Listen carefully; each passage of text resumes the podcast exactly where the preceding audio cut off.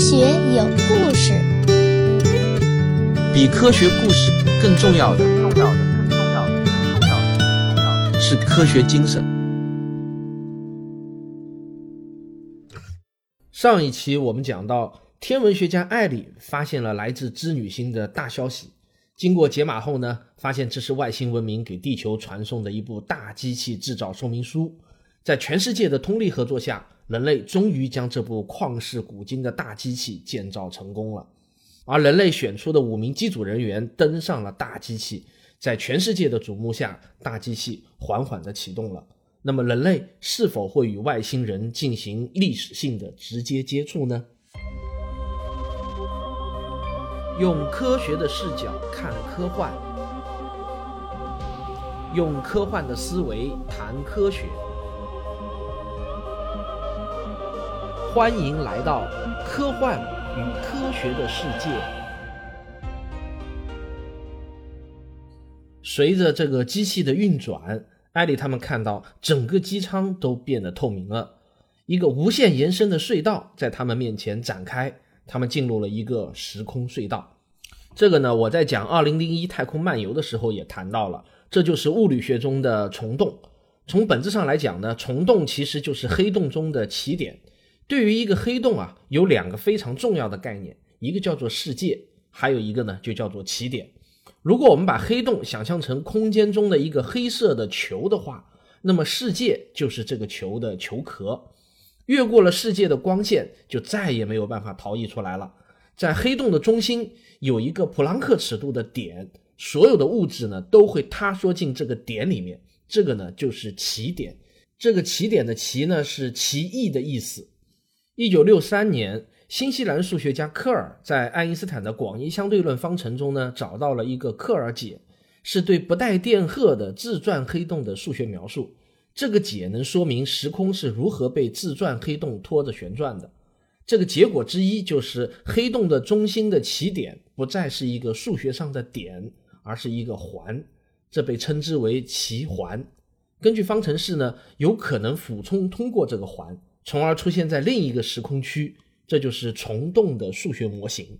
但是从世界到起点之间的空间到底是什么样的，没有人知道。因为所有已知的物理法则在越过了黑洞的世界之后呢，就全部失效了。黑洞内部的时空结构是怎样的？没有一个物理理论能够描述。这也就给科幻小说留出了巨大的想象空间。艾里他们经过短暂的时空之旅之后，看到了一颗闪耀着蓝白色光芒的巨大恒星。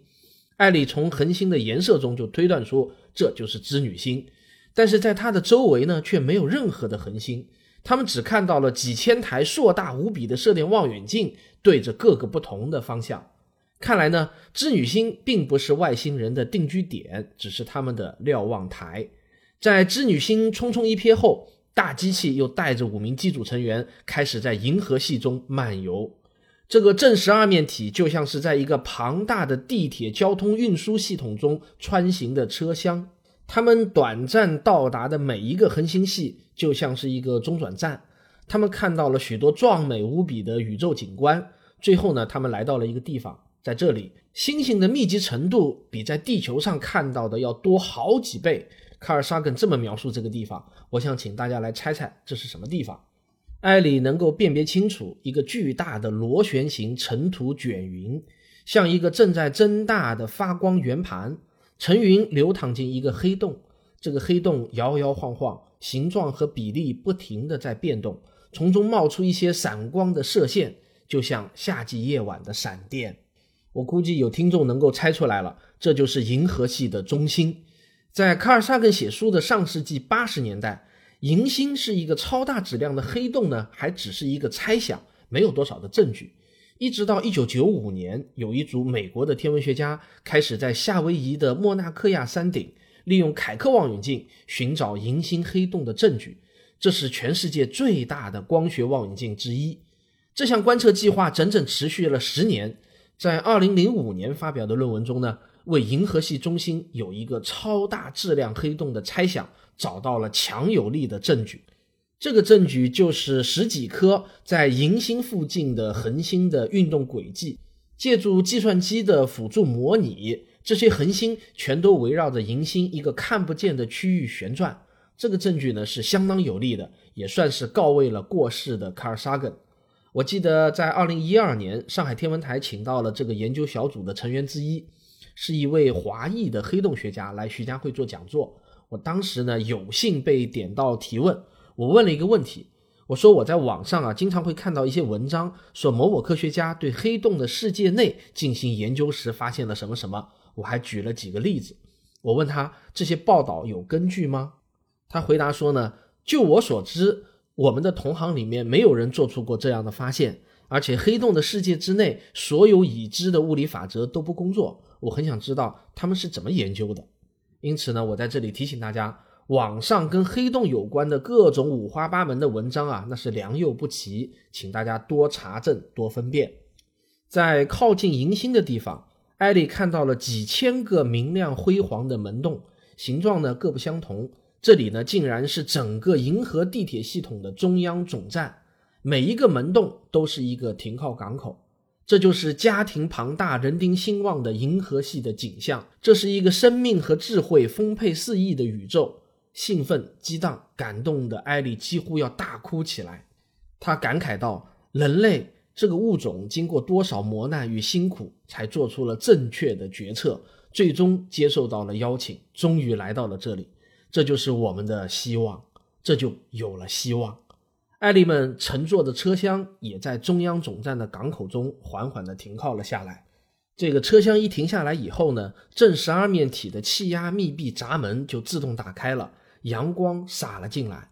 走出闸门后呢，他们来到了一片漂亮的海滩。这片海滩是蓝天白云，水清沙白，棕榈婆娑，就像来到了太平洋上的一个美丽小岛。可是呢，这个岛上却空无一人。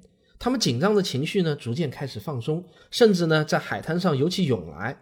到了晚上，他们又点起了篝火，露宿沙滩，每个人都做了一个好梦。第二天呢，他们发现了一道奇特的门，这道门竖立在沙滩上，从正面看过去，就像是一扇普通的木头门，跟地球上的一模一样。从侧面看过去呢，却是只能看到一条像刀锋一样的细线。从背面看过去，干脆什么也就看不见了。换句话说，这道门只有正面，没有侧面和背面。经过一番犹豫和讨论，这五个人终于下了决心，挨个打开门，走了进去。艾莉呢是最后一个走进去的，在门的后面，他看到依然是一片海滩，并没有出现任何怪异的场景。然后他看到从远处走来了一个人。当这个人走到艾莉的面前的时候，艾莉惊呆了。这个人竟然是自己去世多年的父亲，他的一举一动、一言一笑，甚至身上的气味都与父亲是一模一样。虽然理智告诉艾莉，这只不过是外星文明创造的一个全息影像，但艾莉还是忍不住投入了他的怀抱，哭泣了起来。接下去呢，艾莉与代表着外星文明的父亲有了一段意味深长的对话，这恐怕也是全书最精华的部分了。这段对话呢非常长，但是呢，我帮大家把它浓缩了一下。下面呢，我想请嘉宾来帮我演绎一下。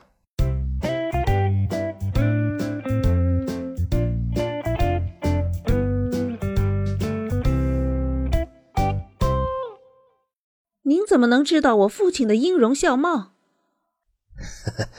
昨晚你们每个人不是都在做梦吗？啊，明白了。你们趁我们做梦的时候。收集了我们头脑中的一切，我们只是复制了一份什么都没有少，亲爱的。如果发现少了，可以跟我投诉。那么，您的意思是说，你们发下来的考试卷，我们都已经给过答案了吗？我们通过你们的考试了吗？不要把我们想象成宇宙中的警察，好吗？其实，我们只是专门搞调查的公务员。我们只管收集信息，跟你们相比，我们如此落后，也有值得收集的信息吗？有啊，你们也有优点，你们有音乐和慈爱，还有做梦。如果纳粹统治了全世界，然后发展星际舰队扩张侵略，你们会插手吗？这样的事情几乎是罕见的，在漫长的银河系历史中。凡是有侵略性的思想体系，必将自我毁灭，几乎没有例外。让他们折腾吧，逃脱不了毁灭的宿命。你们为什么要与地球发生联系？为什么发过来的是希特勒？这是一种警示，我们想让你们知道，你们已经陷入深深的麻烦之中了。但还好，你们还有贝多芬，还有希望。我们想给予你们一点点帮助，但只能一点点，因为很多事情受到因果律强加的限制。我想知道你们是怎么看待地球文明的。你们几乎没有获得任何有关社会组织的理论，经济系统落后的令人吃惊，丝毫没有掌握历史的预见性，而且关于你们自己本身的知识少得可怜。但是，人类似乎有一定的本领，能够在短时间内自我调整，这也是为什么我们还没有把你们一笔勾销的原因。那么。你们又在做着什么呢？用你们的话来表达，可以叫做文明复兴实验。宇宙正在走向热寂，这个你懂的。宇宙中的熵在不断的增大，很多个星系文明正在协作进行一项工程。我们想创造出一些新的东西。啊，宇宙中有那么多的星系，每一个星系难道都有一个中央政府吗？是的，几十亿年以前，宇宙就已经改观了。宇宙并不是广袤无边的荒野，它远比你想象的更加文明和有序。银星的中央总站是你们建造的吗？不是我们建的，那些庞大的运输系统一直就存在那里，我们只是发现了它们。那么说，你们并不是？不是。我们并不是这里的主人。难道这里曾经有过一个遍及银河系范围的文明？他们兴起了，然后又消失了？不知道。或许有一天他们会回来。我还有一个问题。最后一个好吗？我们所剩的时间已经不多了。我想知道您有没有信仰，类似于我们的宗教，或者说有没有什么东西让您内心感到恐惧？就是那种我们称之为本能敬畏的东西，有，是什么？比方说圆周率、派。啊，这是为什么？你应该知道，这是一个超越数，宇宙中没有任何一个人可以把它计算到最后一位，因为它根本就没有最后一位。但是，当它被计算到一定位数后，会有一个十一维的消息深深的隐藏在派的内部。难道说，在宇宙中，有的人就是依靠数学进行通讯？可是我实在不明白，数学并不是随心所欲的东西，他们怎么能够把一个消息隐藏到派里面？难道这是在宇宙创世的时候就升值进去了？完全正确。这个派已经等待了几十亿年，可是我还是不能理解，您说的这些只是一个比喻呢，还是真有这样的一个消息？亲爱的，这是留给你的问题。哦，看在宇宙天堂的份上，到底大消息要说的是什么？艾丽的父亲没有再回答艾丽，而是用手指了指沙滩上的那道门，他们一起穿过了那道门。艾丽与另外四个人再次相会，其他人呢也都跟艾丽一样，每一个人旁边都跟着一个亲人，他们也都各自与外星文明进行了对话，内容呢也都差不多。在外星人的注目下，五个人再次返回正十二面体，他们要返航了。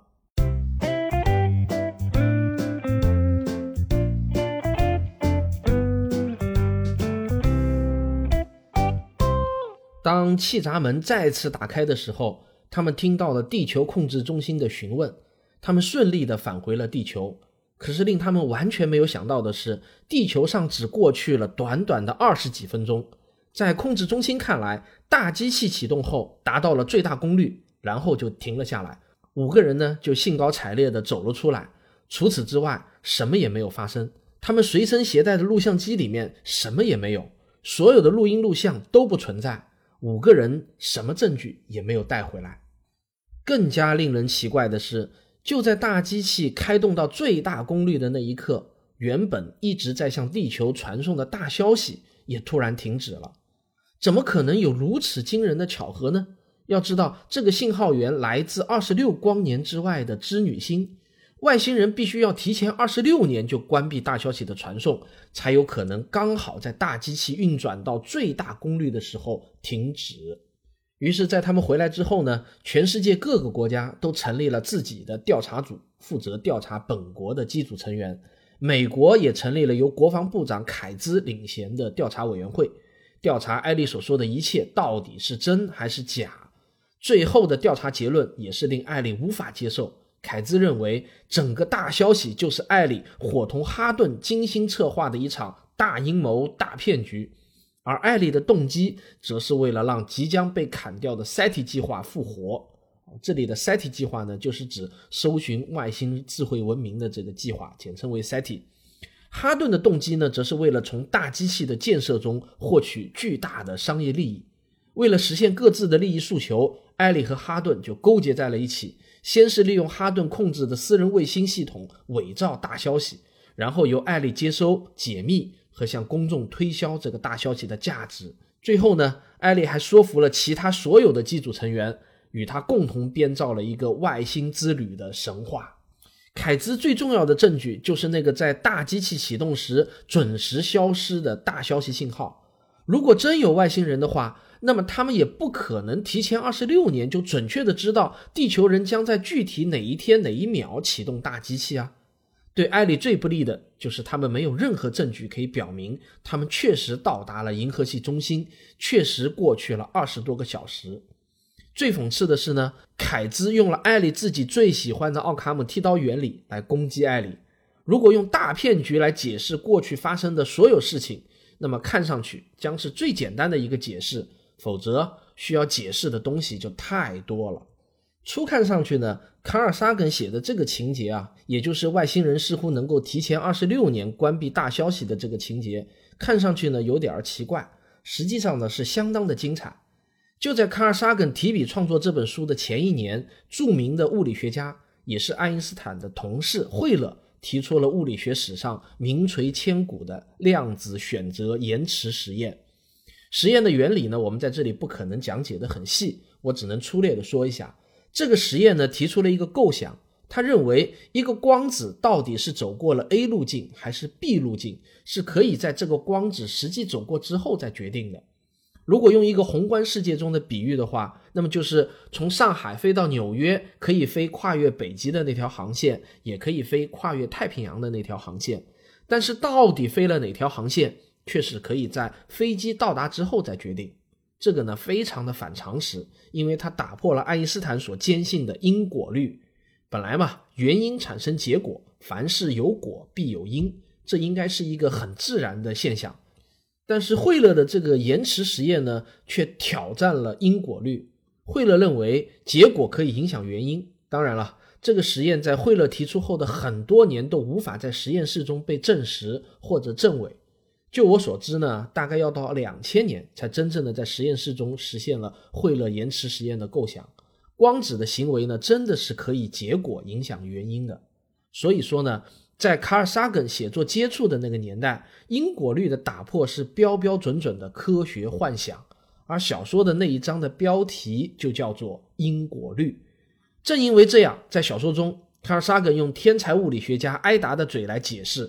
大消息之所以能够在某个特殊的时刻准确关闭，并不是织女星人提前二十六年的预知能力，也并不是时光倒流，而是由于在起点附近因果律被打破了。这就好像延迟实验中的光子可以提前知道结果一样。但这在当时来说呢，确实是令人匪夷所思的。这也是为什么凯兹能够把这一条作为最重要的证据来指控艾莉设计了大骗局。像这样的科学幻想，那真的叫做科学幻想。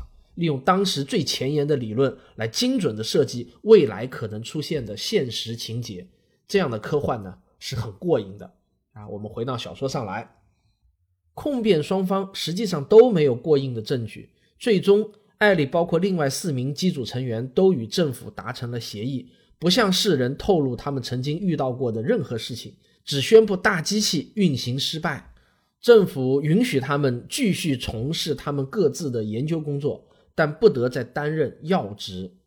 艾利回到了新墨西哥州的荒原上，继续他的射电天文学研究。但是在他的心目中呢，始终记得那场沙滩谈话。他要寻找隐藏在超越数中的大消息。他设计了一个程序，用于计算和发现派的不同寻常之处。这就有点儿像另外一种 SETI 计划。在搜寻外星人的 SETI 计划中呢，艾利他们要在杂乱无章的无线电信号中寻找含有智慧文明特征的信号。而在这次派的搜寻计划中，却要在无穷无尽的组成派的数字中寻找到一组不同寻常的字串，一组连让他们都产生本能敬畏的字串。很难说到底哪个计划更难一点，但显然呢，他们都需要一些运气。艾里再一次拥有了这样的好运气，他在派中发现了一个足以触动灵魂深处的秘密。当把这个派计算到了一定位数之后呢？无限不循环的数字忽然消失了，统计学上的随机分布突然被打破了，一定规律的数字呢就开始出现。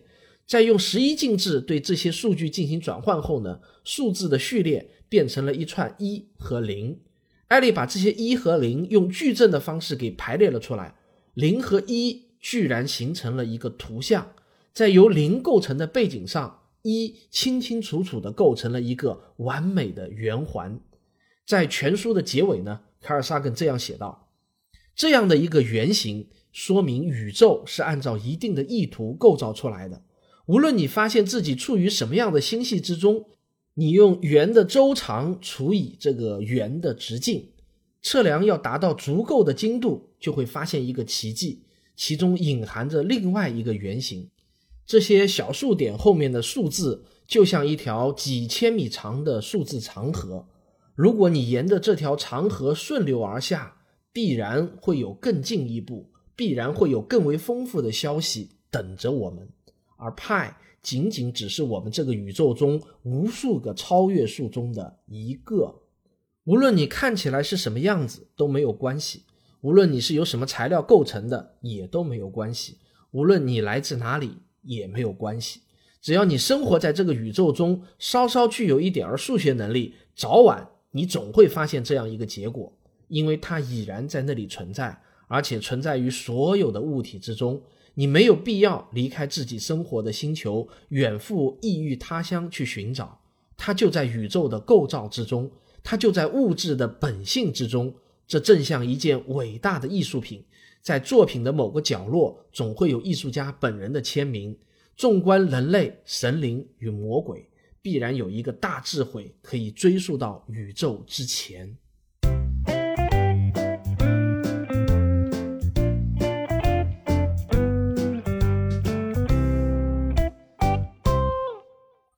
好了，小说读完了，我的内心呢，久久无法平静。我在想，如果派的所有数字确实是某一个信息的编码序列的话，那么理论上它可以包含无限的信息量。而我们仅仅只需要几个比特就能传递这个信息，这样一来，香农的信息论就彻底要被改写了。一九四八年，美国数学家香农提出了信息论，他第一次给信息做了定性定量的数学分析，指出信息的多少是可以用数学的方式给量化的。他创造了二十世纪最伟大的名词之一——比特。信息论的思想改变了人类的进程。只有信息论的数学模型被建立后呢，才有可能发展出我们今天赖以生存的信息时代。我们的互联网以及一切数字媒体，全都是基于信息论的产物。现在，甚至有人提出了“万物皆比特”这样一个概念。小说的结尾呢，相当的震撼。它不仅仅是让我想到了信息论的问题，还让我想到了哲学的终极问题，也就是我们从哪里来，要到哪里去。宇宙的存在到底有没有一个目的？到底是不是一个偶然？这个问题呢，是神学、哲学、科学共同追问的问题。神学虽然早就给出了确定无疑的答案，但那个答案是毫无依据的凭空想象。哲学呢，只负责把你带向兔子洞，却永远不会告诉你兔子洞到底有多深。只有科学才有可能找到这个终极问题的答案。卡尔萨根通过小说展现了他的思考，也幻想了一种用科学回答终极问题的方法。这样的科幻是我心目中的高级科幻。根据小说改编的同名电影，中文翻译为《超时空接触》，虽然从1984年就开始筹备拍摄。卡尔萨根呢自己非常的投入，亲自参与了剧本的写作。可遗憾的是呢，当时的好莱坞并不看好这个题材的电影，因此呢，电影一直就难产。制片人是换了一个又一个，一直拖到了1997年的七月份才上映。这个时候，卡尔萨根已经过世大半年了。我相信呢，这对卡尔萨根本人来说，实在呢是一件死不瞑目的憾事。不过，这部电影呢，最终还是取得了很好的成绩。主演也是当时的超级大牌朱迪福斯特，这个呢不用我多介绍了。出演《接触》的时候呢，已经是两届奥斯卡影后了。她也是《沉默羔羊》的女主角，只是呢有一点运气不好，那一年还上映了一部神剧《泰坦尼克号》，因此呢第二年几乎所有重要的电影奖项都被这部神剧给抢走了。不过我必须指出的是呢，这部电影最大的败笔就是把卡尔萨根这部小说中的灵魂。有关超越术的幻想给删除了，否则的话，这部电影在思想力度上完全可以和《二零零一太空漫游》有的一拼。可能导演觉得这个超越术啊太难懂，很难在电影中给讲清楚吧。但我认为呢，他真的低估了观众的智商。此时此刻收听我节目的朋友中，我相信一定有很多人只看过电影，没有看过原著小说。我想请大家留言告诉我。听完原著小说后，再与电影对比的感受，你是不是同意我的观点呢？限于这个电影的篇幅啊，电影剧本对小说情节做了大篇幅的浓缩。例如呢，他把小说中几乎所有涉及国际合作的内容都给删除了。电影中的大消息完全由美国获取，大机器也完全由美国建造，机组成员自然也就改为了一个美国人。还有一点很重要的改动。考虑到美国呢是一个基督教的社会，信教的人群数量非常的巨大。如果按照小说的原意去拍摄，很可能会把信教的观众都给丢失了。因此呢，尽管在小说中，卡尔萨根其实对基督教进行了无情的批判。我前面也说过，这个卡尔萨根和阿西莫夫呢，都是西方最重要的理性主义的代言人，他们崇尚的是科学精神，是非常反对宗教的。但是在电影中，我们会看到艾莉居然跟宗教领袖谈起了恋爱。我不知道卡尔萨根对这样的改动是什么样的态度啊？这些呢都已经无法考证到了。尽管不是最完美，但这部电影呢依然是一部高分的科幻片，也是值得所有科幻迷珍藏的影片。朱迪福斯特的演技呢我就不多说了，其他配角用的也都极好，电影的制作呢也堪称一流。音乐、音效、道具、场景、特效等等，在一九九七年都是大片级的制作。如果你们还没有看过的话呢，我强烈推荐大家去看一下，很容易找到啊。片名就叫做《超时空接触》。好，这个介绍完了小说和电影，我们还需要谈一下这部小说涉及到的一些严肃的科学问题。卡尔萨根本人呢是一个 MATI 的拥护者啊，我说的这个 MATI 的意思呢，就是主动联络外星人的意思。他在历史上呢，曾经做过三件与 MIT 直接相关的事情。当然，这三件事情呢，都是和老朋友，也是另外一位著名的地外名收星专家，叫做德雷克一起完成的。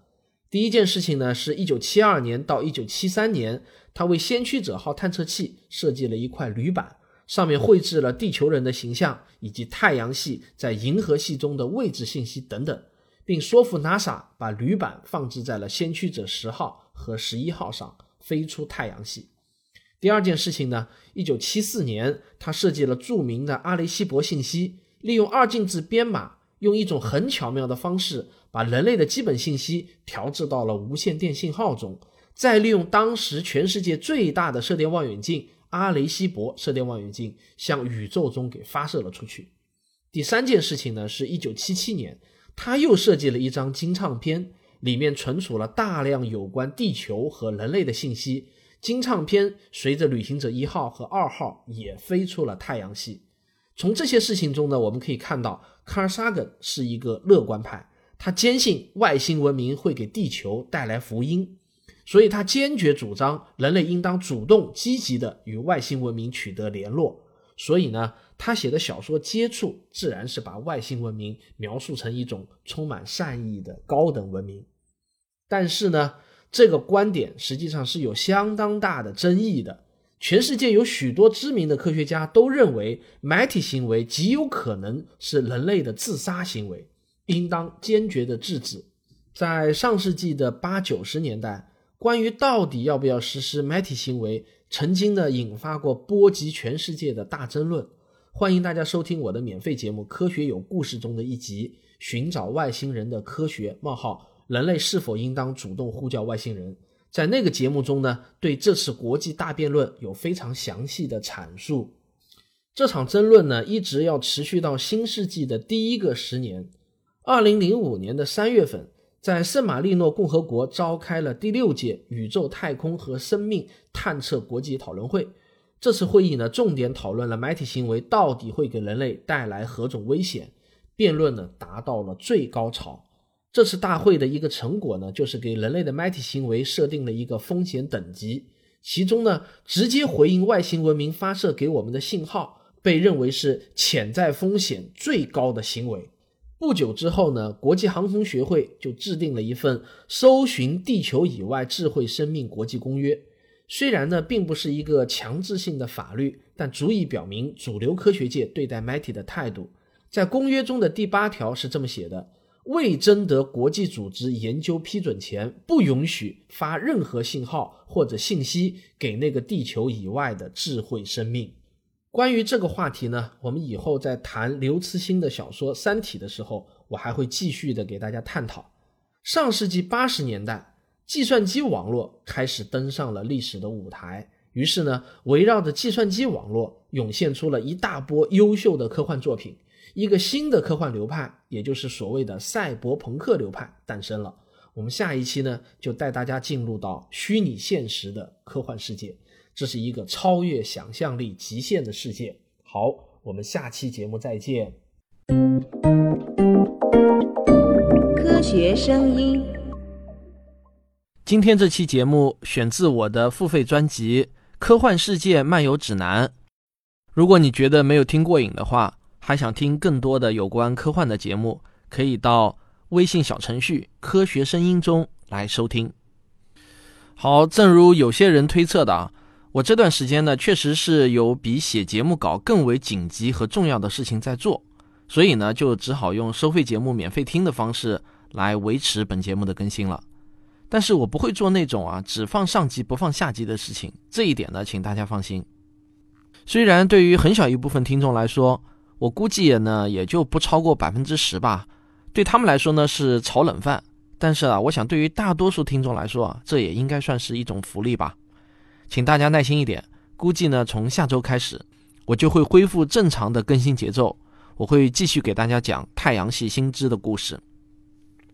今天啊，还有一个非常重要的消息要告诉大家：科学声音和百度网盘有了正式的合作。只要你开了百度网盘的 SVIP 的超级会员，就可以在网盘的发现频道搜索“科学声音”，免费收听和观看科学声音超过三十个音视频节目。那假如你已经是百度网盘的超级会员了，我想啊，知道这个消息就等于是在帮你省钱了。你不仅可以自己免费收听收看科学声音的收费课程，而且每一次点击就相当于是在给我们打赏。我觉得这是一个双赢的事情，你不觉得吗？好，就这样，咱们下期再见。